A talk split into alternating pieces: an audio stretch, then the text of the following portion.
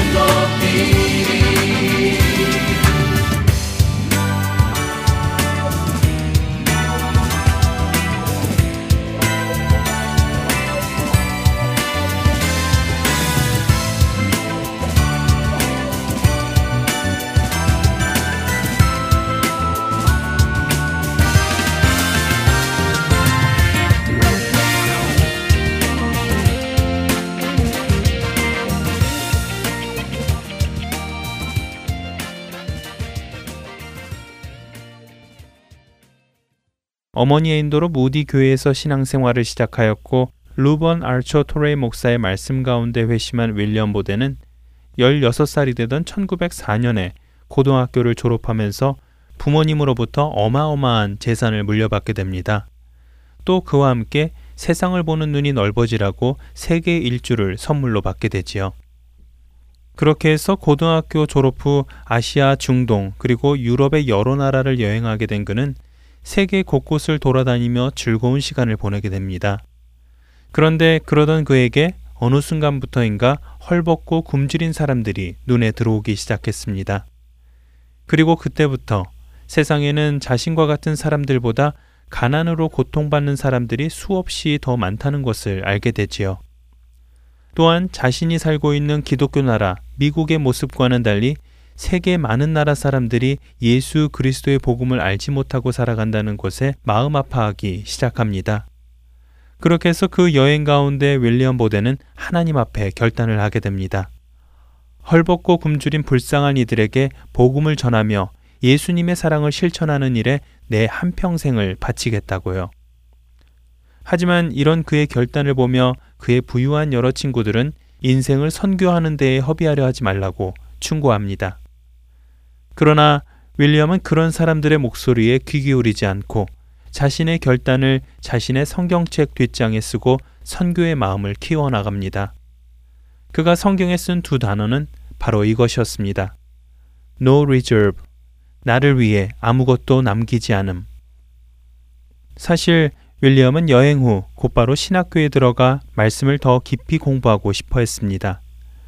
하지만 선교에 자신의 삶을 드리겠다는 윌리엄의 결정을 이해하지 못한 그의 아버지는 그에게 예일대학교에 가는 것을 강력히 원하셨고 결국 그는 아버지의 말에 순종하여 예일대학교에 들어가게 됩니다.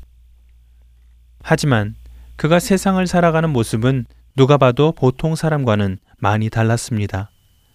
대학 생활 속에서 그는 매일같이 말씀과 기도로 살아갔고 예수 그리스도의 복음을 몸으로 실천하며 살았습니다. 또한 그는 친구와 함께 매일같이 아침 식사 전 미지근한 신앙을 가진 학생들을 위한 기도 모임을 갖기 시작합니다. 이렇게 시작된 이 기도 모임은 그와 같은 마음을 가진 학생들이 하나 둘 늘어가기 시작하였고 기도 모임 가운데 말씀을 통해 얻게 된 하나님의 뜻을 나누며 말씀을 공부하고 말씀을 통해 이루실 하나님의 뜻을 마음에 품고 함께 기도하기 시작하였습니다.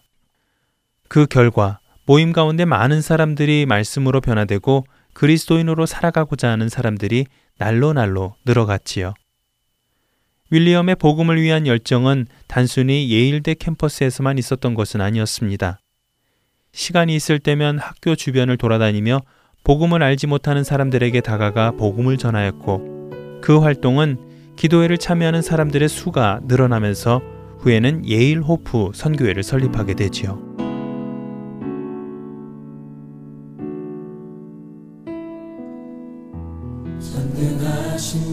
나의 주 하나님은 능치 못하실 일 전혀 없네. 우리의 모든 간구도 우리의 모든 생각도 우리의 모든 꿈과 모든 소망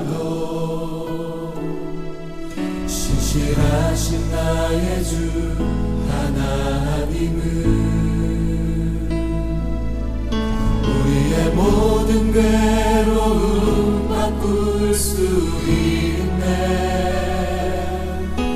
불가능한 일 행하시고 죽은 자를 일으키시니 그를 이길 자 아무도 없네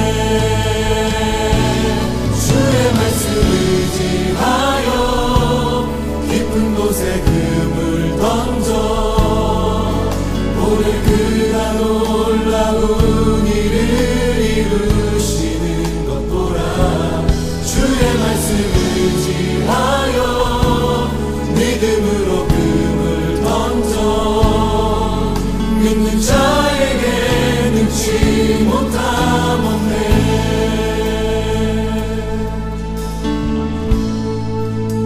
전능하신 나의 주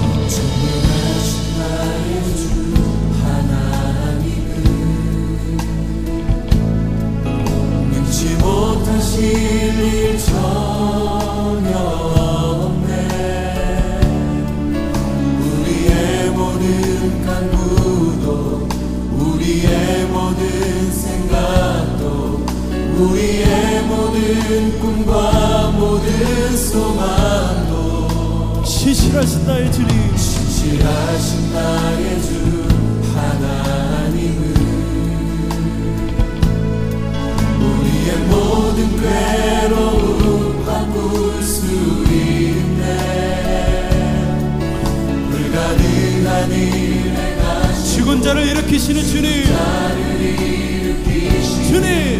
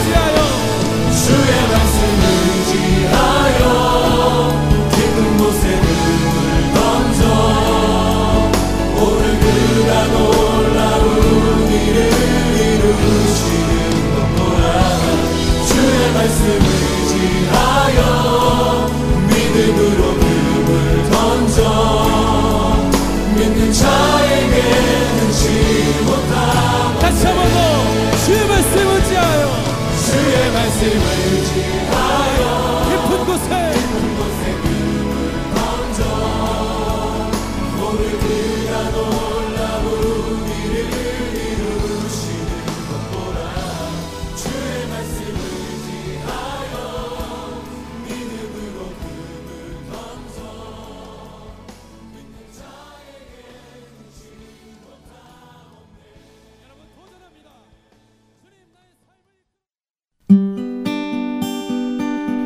소식 사랑으로 땅끝까지 전하는 아랜소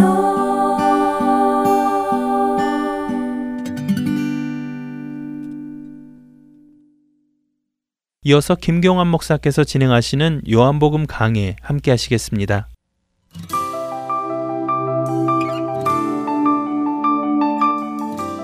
애청자 여러분 안녕하십니까? 예, 요한복음 강의 14번째 시간입니다. 오늘은 요한복음 4장 27절에서 42절에 담겨 있는 예, 사마리아의 부흥에 대해서 알아보겠습니다. 특히 사마리아에 일어난 부흥이 요한복음 전체의 흐름에 어떤 의미를 부여하는지 예, 집중적으로 살펴보도록 하겠습니다. 오늘 본문은 여인이 퇴장하면서 제자들이 등장하는 것으로 시작이 됩니다. 27절입니다. 이때 제자들이 돌아와서 예수께서 여자와 말씀하시는 것을 이상히 여겼으나 무엇을 구하시나이까? 어찌하여 그와 말씀하시나이까? 묻는 자가 없더라. 제자들은 동네에 들어왔다가 다시 예수님이 계신 곳으로 돌아왔습니다. 그때 그들은 예수님과 사마리아 여인의 대화 장면을 목격하게 됩니다. 당시의 문화적인 배경에서 이 장면은 분명히 부적절한 만남이었을 것입니다. 그럼에도 불구하고 제자들은 이러한 부적절한 만남에 아무도 이의를 제기할 수 없었습니다. 예수님께서 사마리아 여인에게 남긴 마지막 말씀 기억나십니까? 내가 그로라. 에이고 에임이란 말씀이 이 분위기에 여운으로 남아 있었던 것 같습니다. 에고 에이미는 여호와란 단어의 헬라어라고 이미 말씀을 드린 바 있습니다.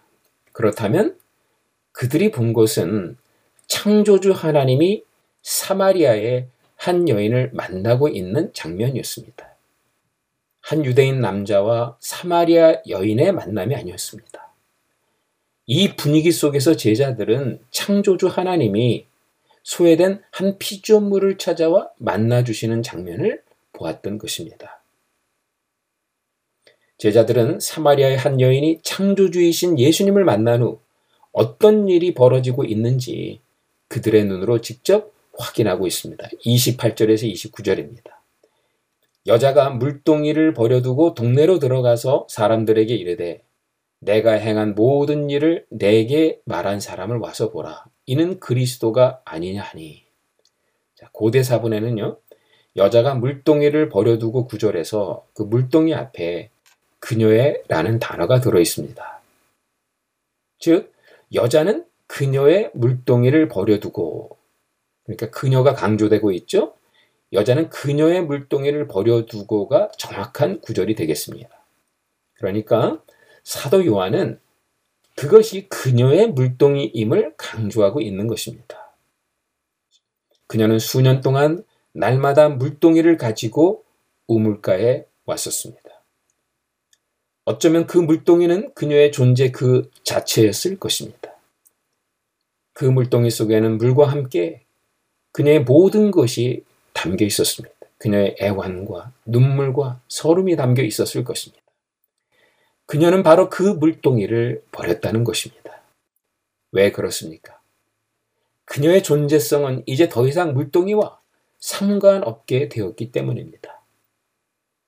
물동이를 대신하는 더 좋은 물, 곧 영생하도록 솟아나는 생수를 발견했기 때문이지요. 그래서 여기 물동이를 버려두고 갔다 에서의 시제가 부정과거로 되어 있습니다. 무슨 의미입니까? 버리고 들어간 사건은 한 번 내린 결단이었다는 것입니다. 그녀는 물동이를 한 번 버리고 들어갔고 더 이상 뒤를 돌아보지 않았다는 말입니다. 그녀의 존재성이 이제 이 물동이와는 더 이상 상관이 없다는 사실을 강하게 보여주는 동사지요. 이어지는 말씀에서 동네에 들어가 이르되 이는 그리스도가 아니냐 아니라고 되어 있습니다. 이는 메시아가 아니냐 똑같은 뜻입니다. 여기에서 이르다라고 하는 단어는 또한 현재 진행형으로 되어 있습니다. 지속적으로 계속 했다는 뜻을 담고 있죠.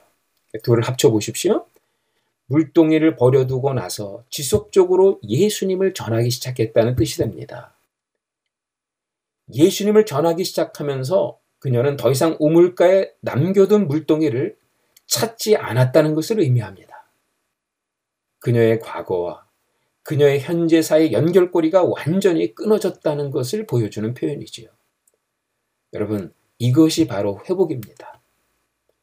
나의 현재는 과거로부터 완전히 끊어졌기에 과거와 상관없는 현재 내가 된 것이 곧 회복인 것입니다. 자, 그것을 보여주는 풍경 아니겠습니까? 보십시오. 여자는 어디로 들어갔습니까? 그녀는 자기를 부정하게 보는 사람들에게 들어갔습니다. 방금 일어난 일로 인해서 온갖 남정네들의 입에 오르내릴 수 있는 상황으로 과감하게 들어간 것입니다. 앞서 사람들을 피해 아무도 없는 한낮에 우물가를 찾지 않았습니까? 그러나 예수님을 만난 후 여인의 모습은 달라졌습니다. 이제 더 이상 그녀는 수치심으로 사람들의 눈을 피해 다니지 않습니다. 사람들의 눈을 피해 다니는 어둠의 자녀가 아니었다는 것입니다. 이제 그녀는 하나님을 아버지로 부르는 빛의 자녀가 되었다는 것입니다. 하나님 앞에서 자신의 과거를 다 드러내고 죄의 용서를 받았기에 이제 더 이상 어둠을 두려워하지 않습니다. 그래서 자기의 과거를 알고 자신의 직업을 아는 사람들의 틈으로 빛의 자녀로 당당하게 들어가고 있는 것입니다. 여러분, 아무리 어두운 과거라도 예수님 앞에 드러나면 그 다음에는 반드시 회복이 이루어지게 되어 있습니다. 이 세상 앞에서는 우리의 과거가 드러나게 되면 어떻게 됩니까? 더 깊은 상처로 남게 되는 경우가 대부분입니다. 나의 어두운 과거가 드러났는데 치유로 이어지지 못하기 때문에 그런 것입니다. 나의 어두운 과거가 이 세상에 드러나고 나서야 깨닫게 되는 것입니다. 어둠은 어둠을 치유할 수 없다는 사실을. 그러나 여러분, 어떤 어두운 과거라도 빛 대신 예수님 앞에 드러나면 치유로 이어집니다. 빛 대신 예수님은 나의 어두운 과거를 드러내는데 그치지 않는다는 것입니다. 왜냐하면 그분은 빛이시면서 또한 생명을 주시는 분이기 때문에 그렇습니다. 빛 앞에 드러난 죄, 생명 대신 예수님께서 반드시 용서하십니다. 드러난 상처, 생명 대신 예수님께서 반드시 치유하십니다. 그래서 빛 대신 예수님 앞에 드러났을 때 우리가 도망가지만 않는다면 회복은 반드시 일어나게 되어 있습니다. 사마리아 여인에게 그런 회복이 일어난 것입니다. 그런 회복을 경험한 사마리아 여인이 이제 말씀을 전하니까 그 말씀이 먹히는 것입니다. 회복된 사마리아 여인의 말씀을 들은 동네 사람들이 그 말씀을 듣고 예수님께 나오게 되었던 것입니다. 우리가 전하는 메시지 중요합니다. 그러나 메시지만큼 중요한 게 있죠. 바로 메센저입니다. 변화된 메센저가 전하는 메시지가 메시지로 들리게 되는 것입니다. 변화된 메센저가 예수님에 관한 메시지를 전할 때 따라오는 결과가 29절, 30절에 기록되어 있습니다. 내가 행한 모든 일을 내게 말한 사람을 와서 보라. 이는 그리스도가 아니냐 하니 그들이 동네에서 나와 예수께로 오더라. 결과는 메신저인 여인은 사라집니다. 메시지의 주체인 예수님이 남습니다. 내가 전했는데 예수를 전하니까 사람들은 나를 쳐다보지 않았다는 겁니다. 내가 전한 예수를 쳐다보며 예수님께 나오게 되었다는 것입니다. 자, 이제 회복된 한 여인의 복음 전파로 사마리아 땅의 부흥이 일어나기 시작합니다. 보이십니까? 예루살렘이나 유대 땅의 부흥이 일어나기 전에 먼저 사마리아 땅의 부흥이 일어나고 있는 이 장면을 하나님의 눈으로 보면 아브라함에게 약속된 축복, 땅의 모든 족속이 너로 말미암아 복을 얻을 것이라. 이 말씀이 그대로 이루어지는 장면이죠. 사도행전 1장 8절에 성령이 너에게 임하면 너희가 권능을 받고 예루살렘과 유대와 사마리아와 땅끝까지 이르러 내 증인이 될지어다 했는데 지금 모든 유대인들이 생각하는 땅끝, 곧 사마리아 땅입니다. 사도행전의 약속이 이미 사마리아 땅에서 성취되고 있는 장면입니다. 사도행전은 시작되지 않았는데 이미 그 약속의 성취가 이루어지고 있었다는 겁니다. 하나님의 구원의 역사에 획을 긋는 사건이 지금 제자들 앞에 펼쳐지고 있는 장면 아닙니까? 그런데 여러분, 이 장면을 바라보는 제자들의 반응을 보십시오. 31절입니다. 그 사이에 제자들이 청하여 이르되 라비어 잡수소서. 그 사이에 무엇을 의미합니까? 그 사이는 4장 8절에 제자들이 먹을 것을 사러 동네로 들어갔던 그때와 또 먹을 것을 사가지고 다시 예수님에게 나타나는 이때 그 사이를 의미하죠. 그 사이에 많은 일들이 예수님 주변에 일어났습니다. 예수님은 사마리아 여인에게 물을 요청했습니다. 물에 얽힌 대화를 시작으로 사마리아 여인은 결국 예수님을 메시아로 고백했습니다. 예수님을 메시아로 믿은 그녀가 물동이를 버려두고 동네에 들어가 전도를 하였습니다. 그로 인해 많은 사마리아 사람들이 예수님을 믿게 되었습니다. 그런데 그 사이에 제자들은 이 장소에 없었습니다. 그 사이에 제자들은 동네에 들어가 먹을 음식을 찾아다녔습니다. 더욱이 이 장소는 어딥니까? 사마리아 땅 아닙니까? 사마리아 땅이었으니 부정한 음식밖에 없었을 것입니다. 유대인들의 음식줄에 어긋나지 않는 음식을 찾느라 얼마나 헤맸을까요? 상상이 가십니까? 사마리아 땅이기에 더 많이 수고했을 게 뻔합니다. 이런 배경에서 예수님은 새로운 양식에 대해서 말씀하십니다. 예수께서 이르시되 나의 양식은 나를 보내신 이의 뜻을 행하며 그의 일을 온전히 이루는 이것이니라.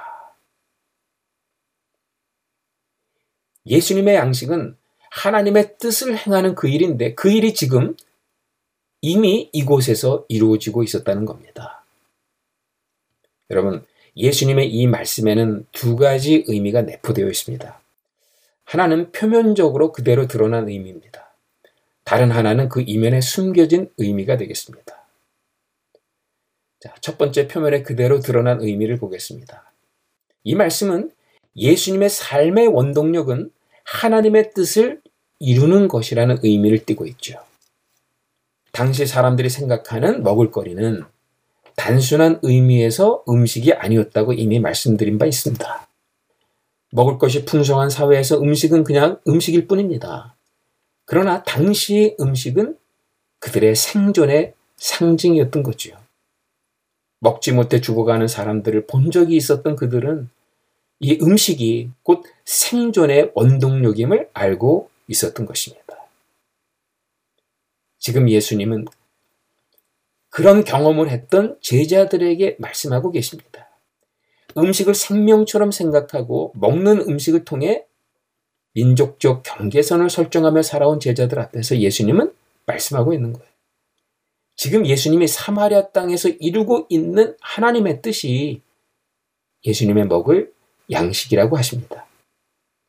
사마리아인들을 하나님 앞으로 인도하는 구원의 역사가 예수님의 양식, 즉 생존의 원동력이라고 말씀하십니다. 자, 둘째 의미는 예수님의 말씀 이면에 흐르는 숨겨진 의미가 되겠습니다.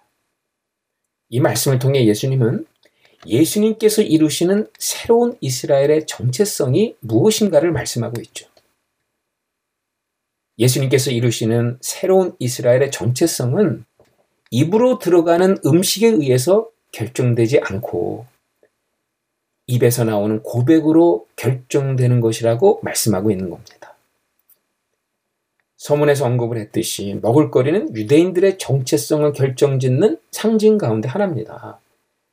창세기부터 하나님께서는 우리가 먹어야 할 것과 먹지 말아야 할 것을 분명히 구별해 주셨습니다. 선악과는 먹으면 안 되고 생명나무 실과는 반드시 먹어야 합니다.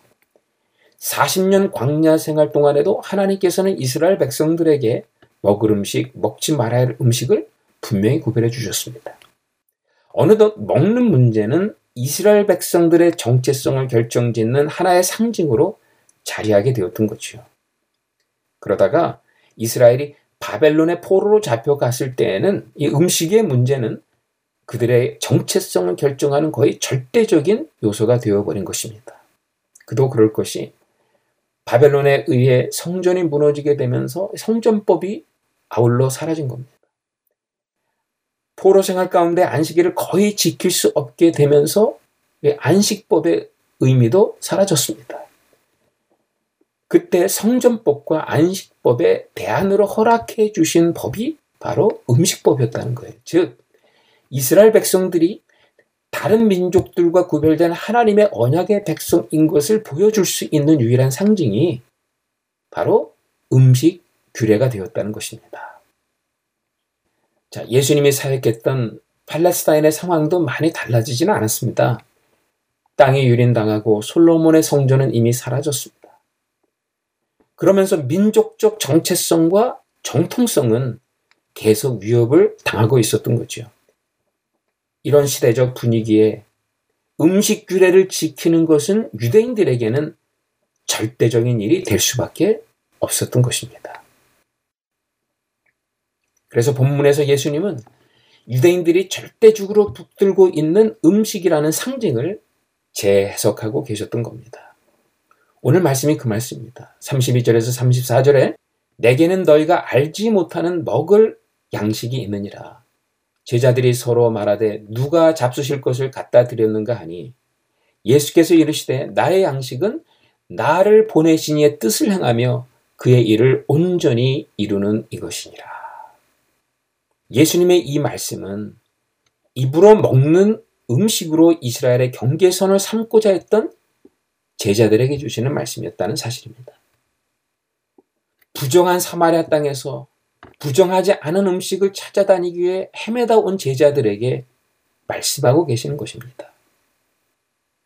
예수님은 지금 새로운 이스라엘은 더 이상 먹는 음식이 아님을 단호하게 말씀하고 있는 거죠.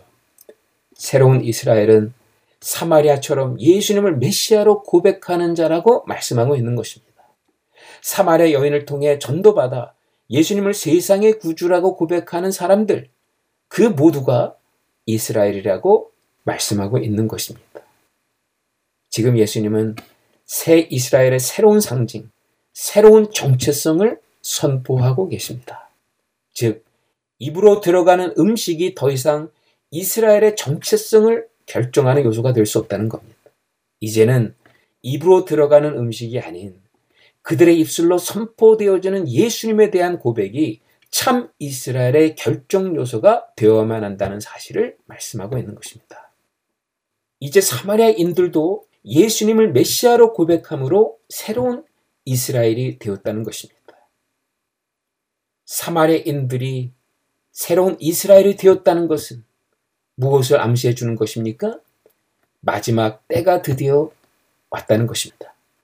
마지막 때가 지금 예수님과 함께 현실로 임했다는 것을 암시해 주고 있는 거죠. 35절에서 38절까지입니다. 너희는 넉 달이 지나야 추수할 때가 이르겠다 하지 아니하느냐. 그러나 나는 너희에게 이르노니 너희 눈을 들어 밭을 보라. 희어져 추수하게 되었도다. 거두는 자가 이미 삭도 받고 영생에 이르는 열매를 모으나니 이는 뿌리는 자와 거두는 자가 함께 즐거워하게 하려 함이라. 그런즉 한 사람이 심고 다른 사람이 거둔다 하는 말이 옳도다. 내가 너희로 노력하지 아니한 것을 거두러 보내온노니 다른 사람들은 노력하였고 너희는 그들이 노력한 것에 참여하였느니라. 농경 사회에서 살아본 경험이 있는 사람들은 이 말이 얼마나 모순된 것인지 압니다. 어떤 농부도 씨를 뿌리고 나서 바로 열매를 거두기를 기대하지 않습니다. 뿌리는 시기와 거두는 시기 사이에는 반드시 농부의 수고와 땀이 있어야만 합니다. 그런데 오늘 예수님은 뿌리는 일과 거두는 일이 동시에 일어나고 있으며 뿌리는 자와 거두는 자가 함께 기뻐한다고 말씀하고 있습니다. 여러분, 여기 뿌리는 자는 누굴까요? 뿌리는 자는 가깝게는 세례 요한을 들 수 있을 겁니다. 멀게는 오늘의 추수 때를 기다리면서 씨를 뿌렸던 구약의 모든 선지자들을 의미할 것입니다. 더 나아가서 이 복음을 들고 땅끝까지 이르러 복음을 전할 복음 전파자들을 의미할 것입니다. 그렇다면 그 추수의 열매를 거두는 자는 누굴까요? 바로 메시아입니다. 마지막에 이 땅에 임할 메시아인 것입니다. 그런데 오늘 예수님은 드디어 그 마지막에 메시아가 임하여 추수의 열매를 거두게 될 텐데 그 때가 왔다고 말씀하는 것입니다. 구약의 선지자들, 세례 요한, 그리고 복음 전파자들이 울며 씨를 뿌렸던 그 모든 수고의 열매를 거둘 때가 이미 왔다는 것입니다. 그 추수의 열매를 거두는 메시아. 그 메시아가 누굽니까? 바로 여기에 와 계신 예수님이었다는 것입니다. 그런데 그 예수님이 이 마지막 추수의 잔치를 예루살렘에서 선포하지 않았다는 거죠. 예수님은 그 예루살렘을 떠나 부정한 땅, 사마리아 땅을 밟으셨습니다. 모두가 부정하다고 여기는 한 여인을 만나서 그 여인을 구원하셨습니다.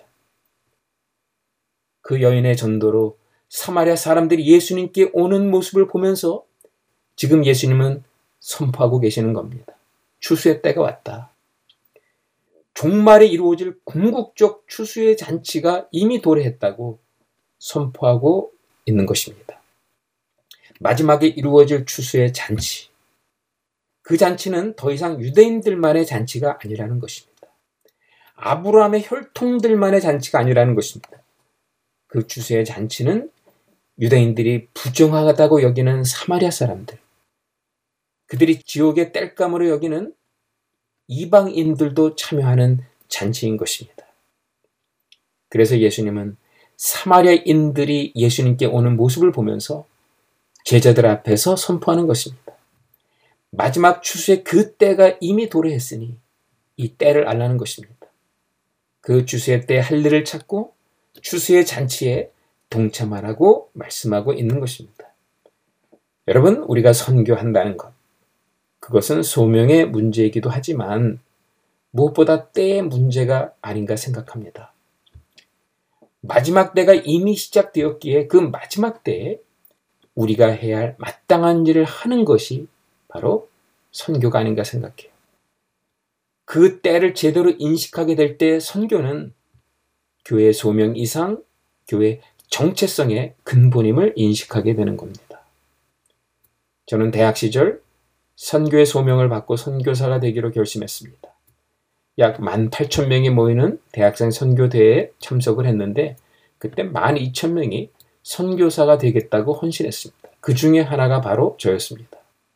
그러나 제가 실질적으로 미국이라는 문화권을 벗어나서 타 문화권에 복음을 들고 가기까지 무려 23년의 세월이 지났습니다. 소명은 받았는데 때의 의미를 정확하게 깨닫지 못했습니다.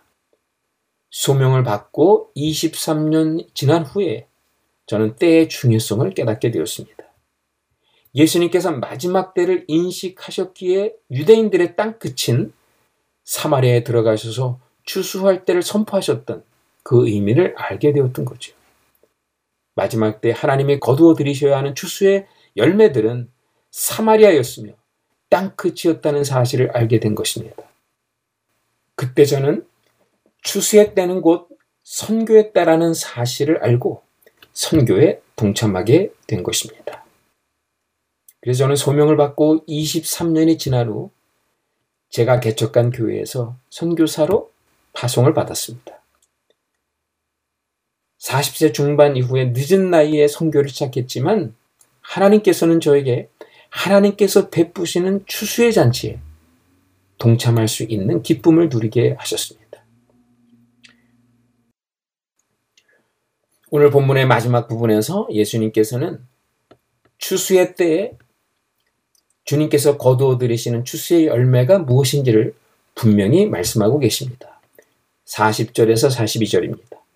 사마리아인들이 예수께 와서 자기들과 함께 유하시기를 청하니 거기서 이틀을 유하시며 예수의 말씀으로 말미암아 믿는 자가 더욱 많아 그 여자에게 말하되 이제 우리가 믿는 것은 내 말을 인함이 아니니 이는 우리가 친히 듣고 그가 참으로 세상의 구주이신 줄을 알미라 하였더라.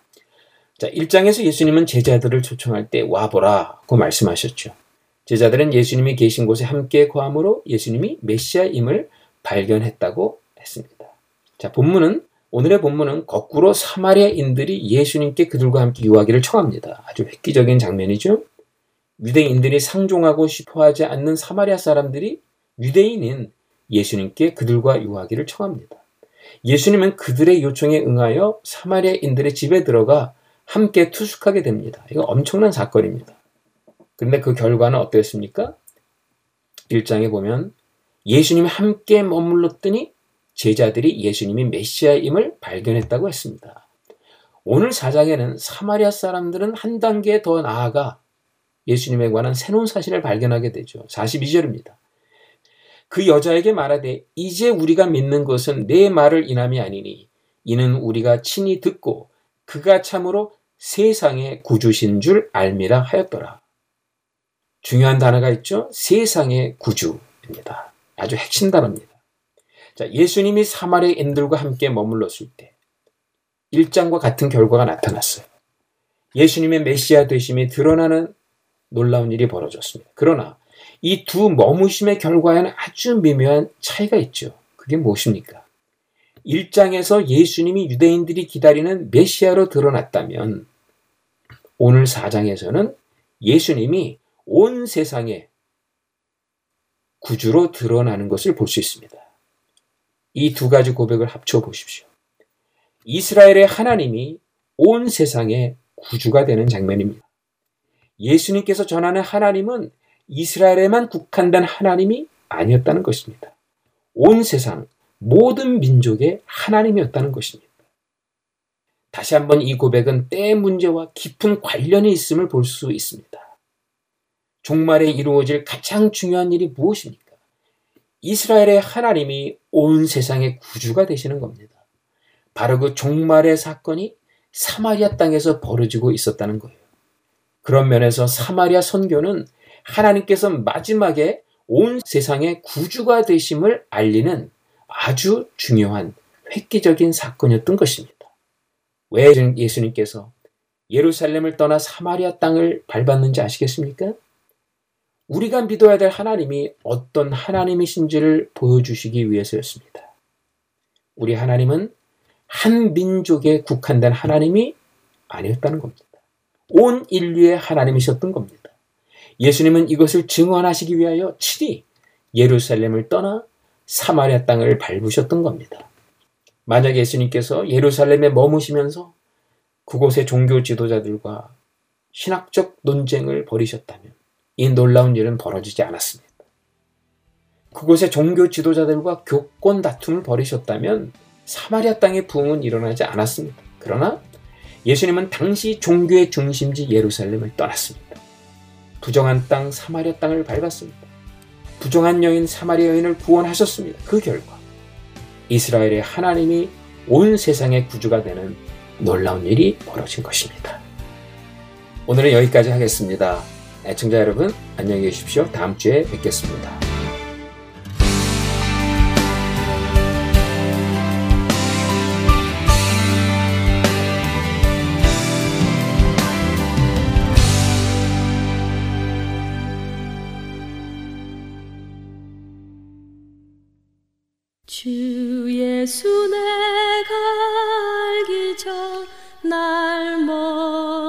사랑했네. 그 크신 사랑 나타나 내 영혼 거듭났네. 주 내 맘에 늘 계시고 나 주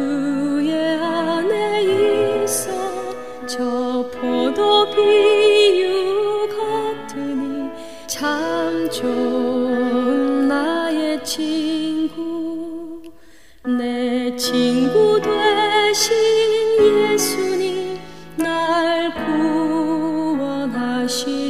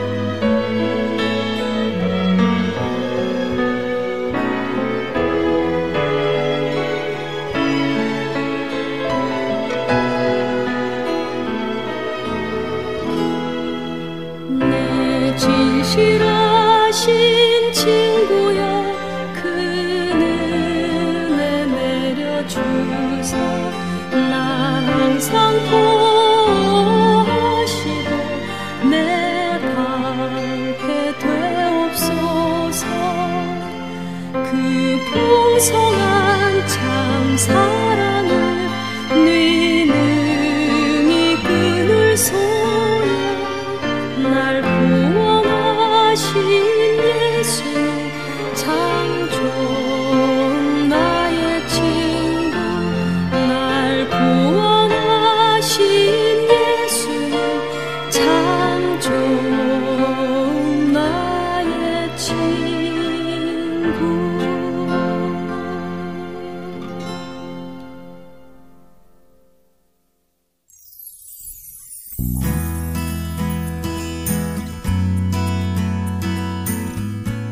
예수 그리스도의 복음을 통하여 영혼을 변화시키는 할텐 서울 복음 방송에서는 방송 봉사자를 찾고 있습니다.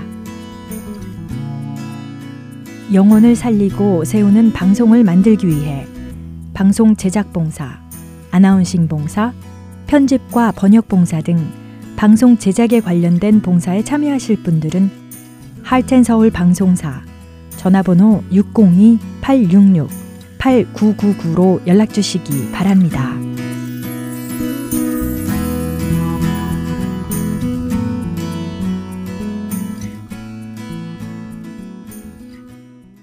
한국 극동방송에서 제공하는 성경의 파노라마로 이어드립니다.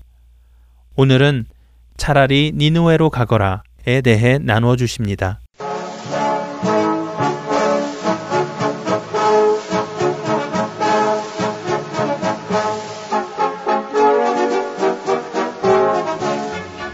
성경의 파노라마 성경의 파노라마 이 시간은 하나님의 말씀을 바르게 깨닫는 시간입니다. 노우원 목사님이십니다. 목사님 안녕하세요. 반갑습니다. 김성윤입니다.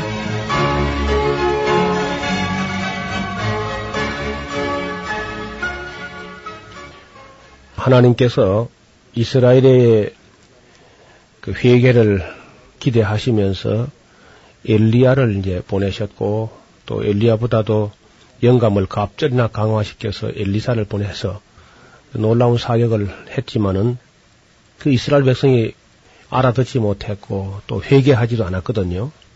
아마 하나님이 이때 참 마음이 많이 상했을 거예요. 그래서 너무너무 안타깝고 하니까 요나를 불렀습니다. 그 요나를 불러가지고 알아듣지도 못하고 회개하지도 않는 이스라엘 가지고 너무 애태우지 말고 그 놔둬버리고 차라리 저 이방 나라 아수르의 그 수도가 되는 니느웨 가서 한번 외쳐봐라. 이렇게 이제 부르신 겁니다.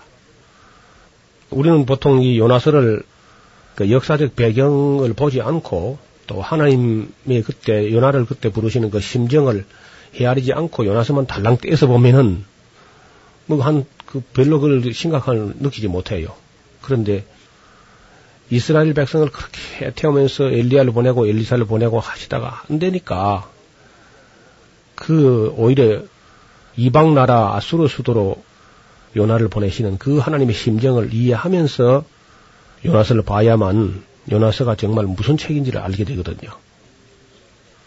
또 그에 앞서서 우리가 옛날 모세 당시에 이스라엘 백성을 선택하신 목적이 뭐냐 하면은 출애굽기 19장 5절 6절에 있는데 우리 성도님들이 꼭 한번 찾아봤으면 좋겠어요.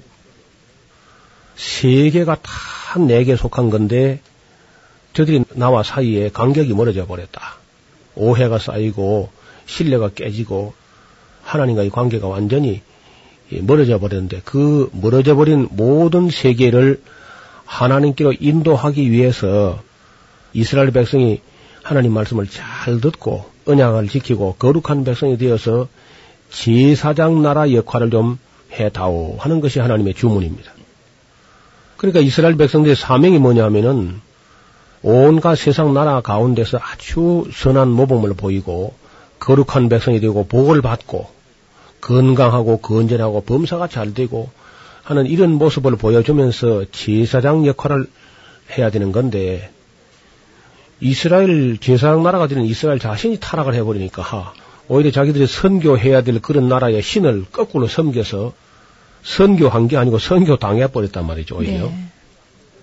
그러니 하나님 얼마나 애 같아요. 네. 그래서 안 되고 안 되고 하니까 애 같아서 또 선지자를 보냈는데 그 선지자의 말을 듣지 않고 결국은 선자를 핍박하거나 돌로 때려 죽이거나 이렇게 하는 그런 그 당시에 하나님 마음이 굉장히 참 아팠을 거예요. 우리 성도들이 대개 역사서, 구약 성경 역사서를 제대로 읽지 않기 때문에 하나님의 심정을 이해를 못 합니다. 요나를 니누웨에 보내시는 하나님의 심정을 잘 이해를 못 해요.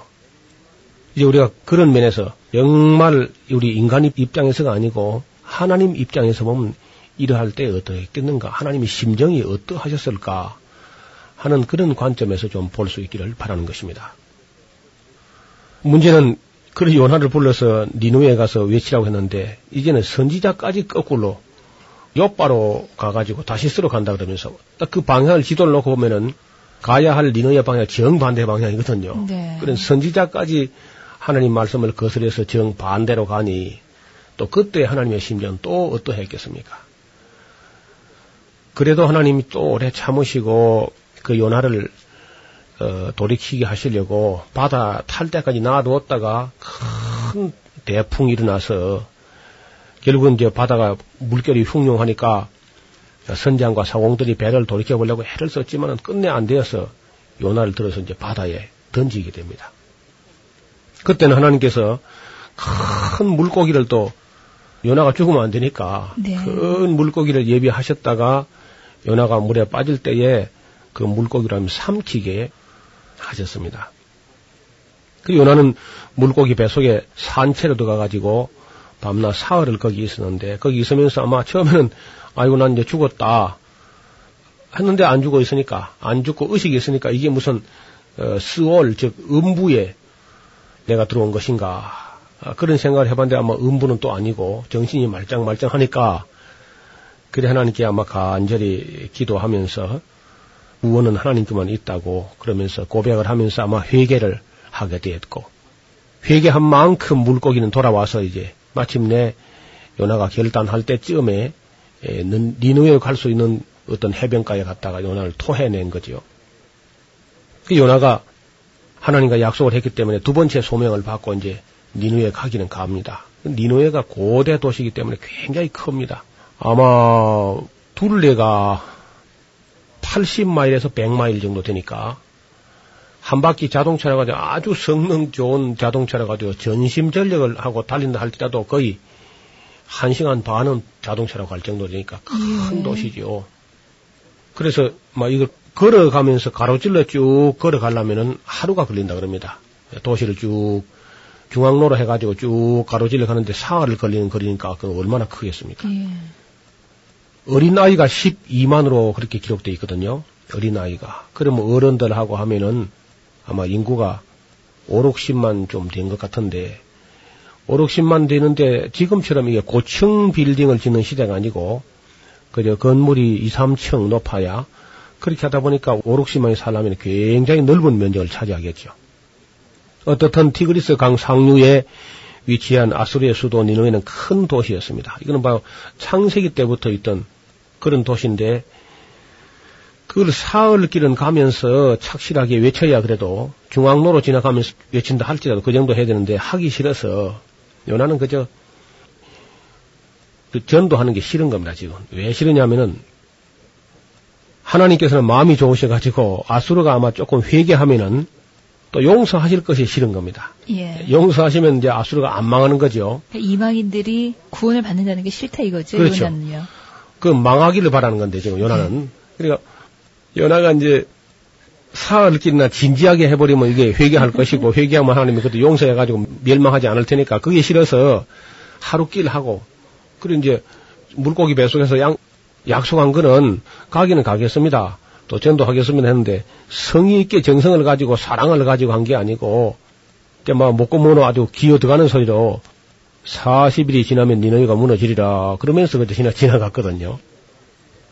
그래서 요나가 생각할 때 아마 내가 하도 시원찮게 무성의하게 했기 때문에 니너의 사람들이 이런 거 듣고 회개할 턱도 없고 회개를 안 하면 틀림없이 하나님께서 40일만 지나면은 니너회가 완전히 무너질 것이다. 네, 이걸 이제 무너질 걸 믿고 앉았는 겁니다. 그래서 산 중턱으로 올라가요. 올라가서 이제 날이 아마 상당히 더웠던 모양인데 그런데 그 이제 니누에 망하는 걸 보기 위해서 그래서 지금 40일을 지금 그 기다릴 참이라 지금 니누에 망하는 걸 보기 위해서 예. 니누에를 전도하기 위해서 사흘 길도 안 가는 사람이 니누에 망하는 걸 보기 위해서는 40일을 40일 또. 인내심을 가지고 지금 기다리고 앉았는 겁니다. 근데 그 이제 날이 뜨거우니까 대머리가 막 뜨거워지면서 한낮 되니까 너무 견디기 힘드니까 두달두달 해요 요나가 지인장 사는 것보다 죽는 게 낫겠다 그러면서 두달두달 합니다. 그래서 그 빨리 망하지 않는 걸 보면서 요나가 그 뭐 하나님을 또 원망해요. 내가 이럴 줄 알고 하나님이 이럴 줄 알고 내가 빨리 다시스로 도망을 가려는데 근데 내가 괜히 붙들려 와가지고 요나가 그렇게 이제 불평을 하면서 두들두들 하니까 하나님께서 너의 썩내는 것이 어찌 합당하냐? 네가 왜 그리 썩을 내고 두들거리냐? 그러니까 하여튼 뭐 요나는 그저 니노의 망하는 그만 보고 싶었는데 망하지 않으니까 하나님이 너무 마음이 좋아가지고 이런 악한 도시를 조금 그저 어, 회개하는 척하니까 그만 또 용서하시는 것 같다고 이 불평을 하는 겁니다. 근데 놀라웠게도 그 아수르 시민들은 아수르의 니노의 시민들은 요나가 그 시원찮게 하는 그 전도를 듣고 그 소식을 왕에게 가서 전했단 말이죠. 그 왕이 이 소식을 전해도 깜짝 놀래가지고 이스라엘의 하나님은 한번 한다면 하는 분이다. 그러니 온 백성이 그저 회개하고 금식하고 죄에 뒹굴면서 비옷을 입고 짐승까지 이렇게 비옷을 입혀가지고 회개하면서 진지하게 정말 하나님 앞에 예, 부르짖게 된 겁니다. 어, 그 아스로 왕이 이렇게 시켰단 말이에요. 온 국민에게. 예. 그러니까 니누의 시민 전체가 그냥 회개를 한 건데 이스라엘 백성들은 엘리야, 엘리사 같은 그런 거룩한 종이 와서 평생을 바쳐서 전도해도 해결 안 했는데 네. 아수르의 사람들 이방 나라 그 니누에라고 하는 도시는 요나가 하루 가가지고 아주 무성의하게 전도했는데도 그들이 그렇게 진지하게 회개를 하는 거지요. 그래서 이제 멸망이 멸망만 되기를 바라고 있었는데 멸망되지 않는 그런 아수를 보면서 연하가 막 더워서 막 이마가 뜨거워지니까 막 두들두들 하니까 하나님께서 또 그것도 불쌍히 여기가지고 박능쿨을 나게 해가지고 연하의 머리에 좀 가려워지게 그리 했습니다. 그랬더니 또 그 좋다고 또 이제 아주 자기 머리만 생각하고 남들은 다 죽기를 바라면서 그런 그 연하의 아주 이기주의적인 그런 심보가 이제 보이죠. 어쩌면은 이 사람은 유대인의 그냥 표상이죠. 대부분의 유대인이 다 그랬어요. 그 이방 나라를 위해서 기도하는 것이 아니고 이방 나라 망하기만 바라는 이방 나라들은 다 지옥의 땔감으로 만들었다고 그렇게 믿고 있습니다. 하나님께서 생각을 좀 고쳐 주시려고 하는 건데 요나가 지금 두덜두덜 하니까 박능쿨을 옮겨 올려놨다가 또 그걸 또 너무 좋아하니까 또 하나님께서 아마 믿게 보였던가 봐요. 그래서 벌레를 보내가지고 박능쿨을 씹게 합니다. 그 벌레가 다 갉아먹어보니까 그 이튿날 완전히 또 바짝 말라가지고 새로 또 이제 햇빛이 막 내려쬐이죠. 그러니까 요나가 막 사는 것 죽는 것이 낫겠다고 막 두들거립니다. 그때 하나님께서는 너는 심지도 아니었고 배양도 아니었고 물도 주지 않은 박능쿨 하나 네가 아끼는데 하물며 이 큰 성읍에는 좌우를 분별하지 못한 어린아이가 12만 명이나 있고 육축들도 많이 있는데 내가 아끼는 것이 어찌 합당치 아니하냐. 놀랍게도 책이 말이죠. 끄트머리가 어찌 합당치 아니하냐 하고 끝이 나요. 예. 그 뒤는 아무 말이 없습니다. 요나가, 요나의 기록에 아무 말도 없는 거예요. 아주 문학적으로 아주 멋있게 끝이 났는데요. 요나는 아마 이 사실을 이제 그때사 어, 그 말씀을 듣고 한참 생각해 보니까 자기가 참 못돼 먹은 사람이고 하나님은 정말 이방인들로 아끼시고 어린아이를 아끼시고 육축도 아끼시는 그런 자비로우신 분이시라는 걸 깨달은 거죠.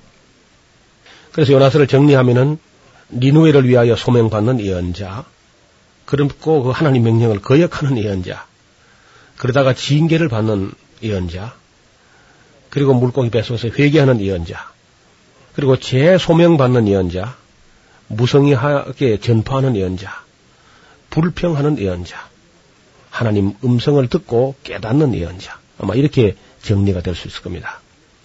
요나서를 단순히 보지 말고 하나님의 심정에서 이방인까지 아끼시는 그런 하나님을 아시게 되면은 요나서와 역사가 새롭게 보이게 되고 또 하나님의 심정을 헤아릴 수 있는 그런 좋은 책이라고 믿습니다. 성경의 파노라마 지금까지 노우호 목사님이셨습니다. 목사님 고맙습니다. 감사합니다. 김성윤이었습니다.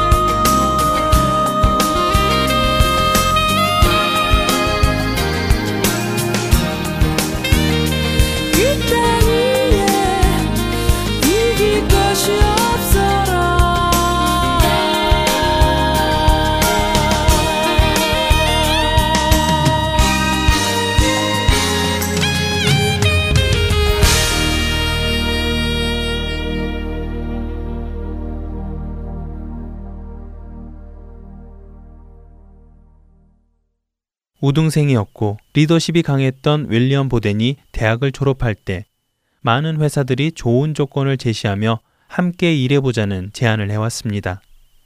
그러한 욕심날 만한 제안을 받은 윌리엄은 또다시 자신의 마음을 확고히 하고자 자신의 성경 뒷장에 두 단어를 써 넣습니다. No retreats. 나에게 휴식은 없다. 그 후 윌리엄은 곧바로 뉴저지 프린스턴 신학대학원을 들어가 신학 공부를 하고 졸업 후 곧바로 중국 선교의 길에 오르게 됩니다. 당시 그가 가고자 했던 곳은 중국의 무슬림 지역이었기에 그는 중국보다 먼저 이집트에 가 그곳에 머물며 아랍어를 배우고 무슬림에 대해 공부를 합니다.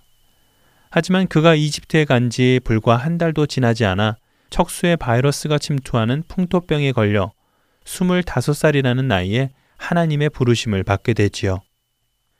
윌리엄 보덴의 사망 소식은 미국 전역에 전해졌습니다. 그 기사는 미국의 거의 모든 신문에 실렸고 그를 아는 많은 사람들이 그를 애도하였지요. 물론 어떤 사람들은 그의 허무한 삶을 보고 비웃기도 하고 하나님의 존재를 부인하였습니다. 그러나 그런 안타까움과 비웃음들을 잠재울 일이 생겼습니다. 그것은 그의 유품이 미국 집으로 돌아왔을 때 그의 성경 뒷장에 써 있는 내용 때문이었습니다. 성경 뒷장에는 그가 처음 헌신하기로 결정했을 때 썼던 나를 위해 아무것도 남기지 않겠다던 No reserves, 내게 휴식은 없다라며 썼던 No retreats 외에 또 다른 두 단어가 써 있었습니다.